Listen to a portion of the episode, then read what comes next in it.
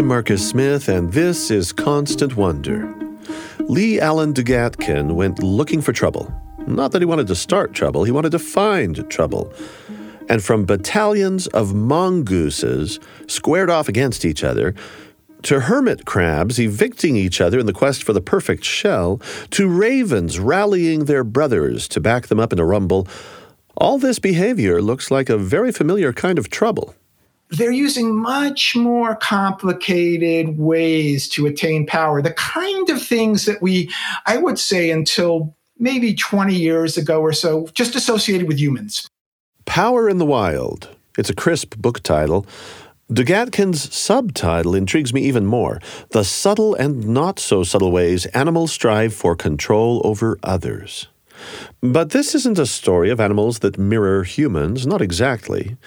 Yes, we'll be talking plenty about battling and duking things out, but what Dugatkin discovered in the end, he's a behavioral ecologist, is that intra-species fighting counterintuitively leads to more peace and harmony within that species.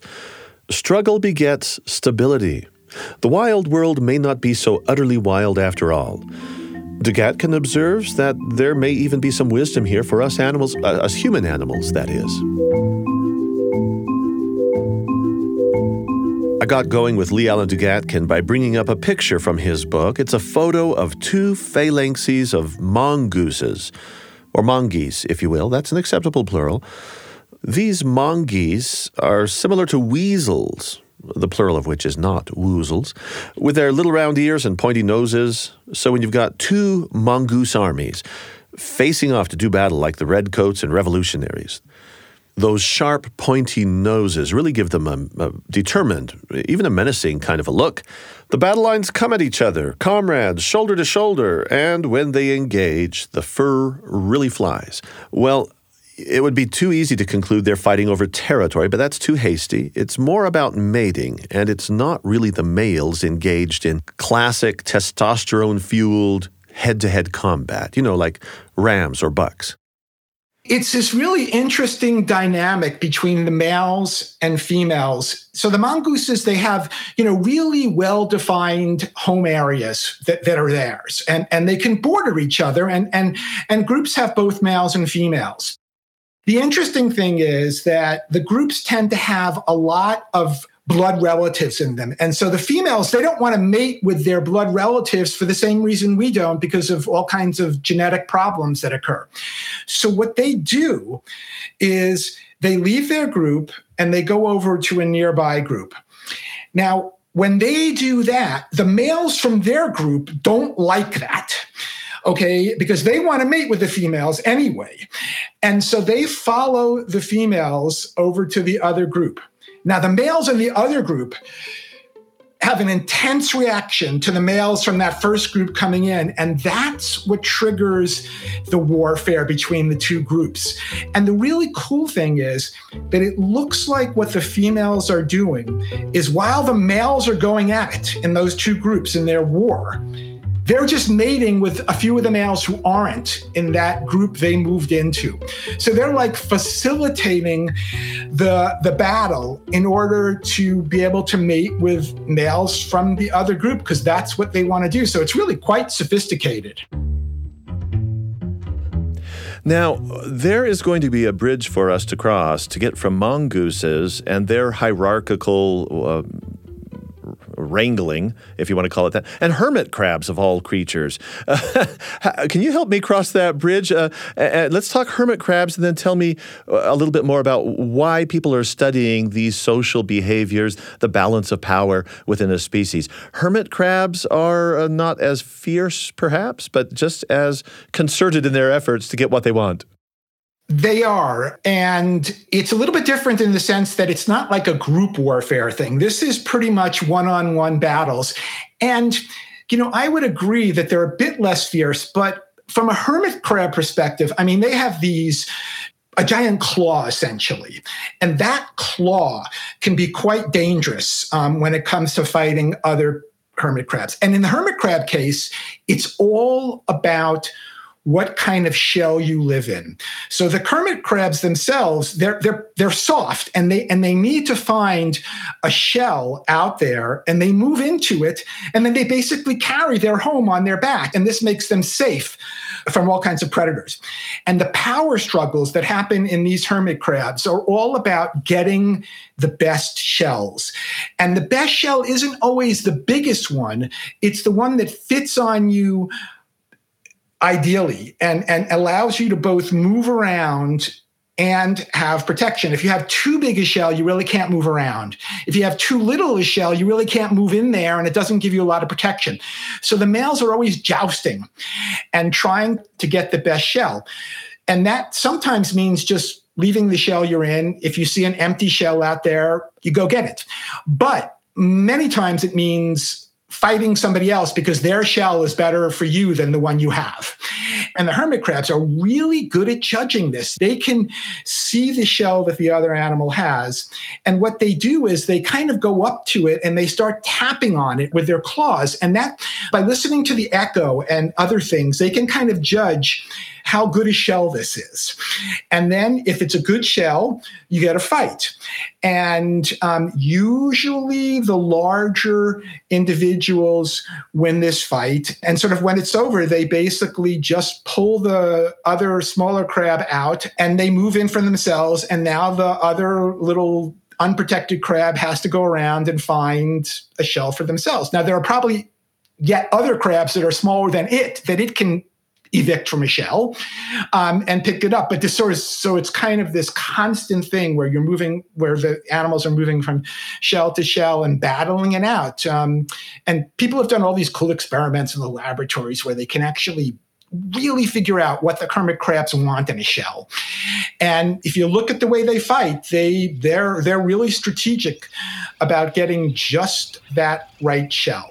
Position and positioning are socially conditioning. How you're born, how you're bred, predetermine who you wed, which means there's nothing changeable, nothing's rearrangeable. Position and positioning are everything in life. I was thinking about society and, and, and, what is changeable and what is rearrangeable in power structures and in, in social uh, connections that we have. And the story you tell is that among various species within a species, things are changing. There's a top dog and there's somebody at the bottom, and it, it's not set. It is rearrangeable. It absolutely is rearrangeable. And basically, this is what animals are, are, sort of constantly doing, right? The reason that as an animal you want to move up in that's power structure is because if you're at the top of the power structure, it typically means more mates, more food, all that kind of thing. So there's this constant battling going on to, to rise up there.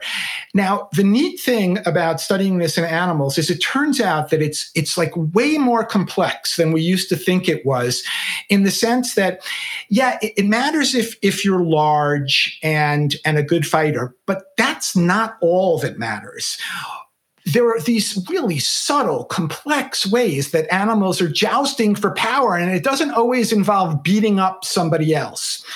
So, you know, in the book, I'm telling these stories where there are these great spies out there, animal spies. So we did work in my own lab where we were working with these tiny fish. They're called swordtails. You can buy them in a little, you can go over to your aquarium store and you can buy them. They're like two inches long or something.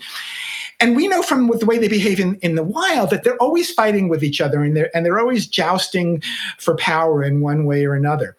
But it turns out that it's so much more interesting. So basically, what these fish are doing is they're spying on the battles between other fish, other swordfish. And so they see, you know, two other swordtails. These are males typically. So they see, you know, swordtail Joe and swordtail Mike fighting each other. They then use the information from who won that fight to determine what they're going to do when they interact with Swordtail Joe or Swordtail Mike, right? And so what that means is if they interact with someone who they saw win a fight, they're um, much more reticent. They're not likely to get into a very intense skirmish with them. If they see somebody who lost, it's even more interesting because when they see somebody who's lost, they make this really kind of almost human like fine scale calculation. If they see somebody that's lost, but that individual has put up a good fight when losing, they're less likely to go after them than if they see somebody who lost and they just gave up.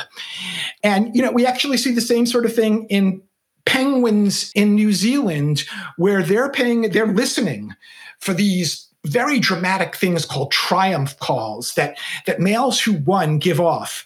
And if they hear that after they've seen a fight, they really stay away from the individual who won a fight. And you can actually even kind of trick them. You put these microphones out there and you play this dramatic triumph call, and you can see their heart rate goes up. They start making all kinds of sounds themselves that are associated with a potential dangerous situation. If they hear a loser, they behave very, very differently. All of a sudden, I'm just thinking about high school and how I never took on the athletes. You know, I just kind of hung back, eh, but but I watched what they were doing, and I had to calibrate my behavior in relation to the power structures around me. That's that's high school. That's junior high for that matter. well, I want to insert you now into a story. It's your story actually about going to a place near Vienna in Austria. And and you somehow as a human being among wolves then eh, Eh, make a foray into the society somehow you're guided by somebody tell us that story about where you fit in were you the alpha so I was lucky enough, I was giving some lectures in, in Vienna, and about an hour outside of Vienna, there's this wolf science park. And it's really this incredible place where they where they're doing all kinds of scientific studies on wolf packs and dog packs. And the person who runs it, Kurt Kotrschal, was my host, and he was taking me around. I actually got to go in and interact with some of these wolves, which is something you don't do unless he's with you. But I got a chance to interact with him. He basically laid out the the rules for how you deal with the wolves which is that you know you will get onto your knees there you will um, look them in the eye and don't turn away and we'll see everything should be fine. And you know he has food in his pocket and the wolves expect that from kurt. And so they they kind of like having him around. So i went in there and i got down on my knees and I think the largest wolf in there came over to me um, slowly, and um, he was a foot away from me. And all of a sudden, he um, put his paw on my shoulder you could feel the power that this animal had. I mean, it's one thing to look at them and you, and you realize how strong you think they are, but until they put their paw just gently on you, you just don't realize the power that these animals have. And it was really an awe inspiring experience for me. But more interesting was that we were sort of walking around, and there are these wolf packs and there are these dog packs. And they're just such different dynamics going on. So in the wolf pack, what we we walked by one, it was a small group, two or three individuals. And in that group, one of the wolves basically was sort of sitting on top of the other wolf and kind of had the subordinate, the lower ranking wolf that it was sitting on, it, the, the more powerful individual had its jaws sort of locked onto the skull of the other individual, not, not hurting it, but basically just making it very, very clear what was going on. And what my host, Kurt, told me was that powerful wolf was making it clear to a number of different parties. First of all, it was making it clear to the other wolf in its pack. And second of all, it was making it clear to us as the observers that it was the top wolf in this pack. And it turns out that the wolves are really subtle and complex about the way that their power dynamics work.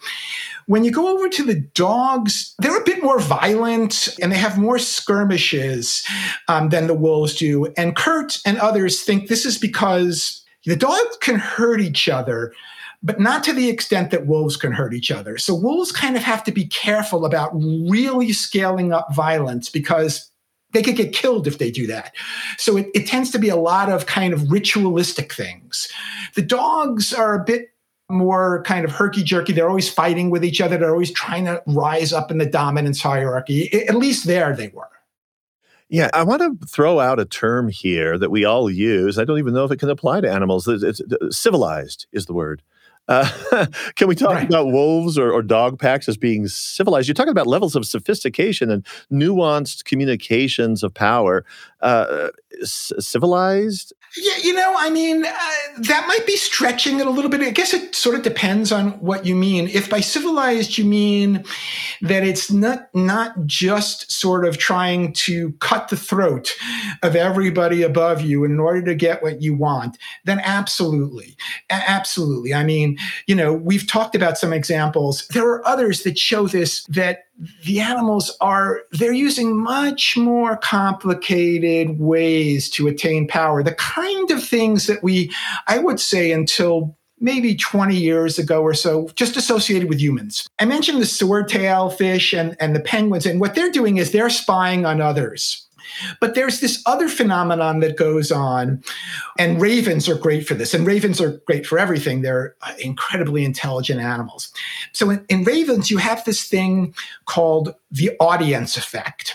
And all the audience effect means is that if you have two ravens that are involved in some sort of aggressive interaction, what they do is the way they interact with each other depends on who's watching them. Not who they're watching, but who's watching them, what the audience is made up of.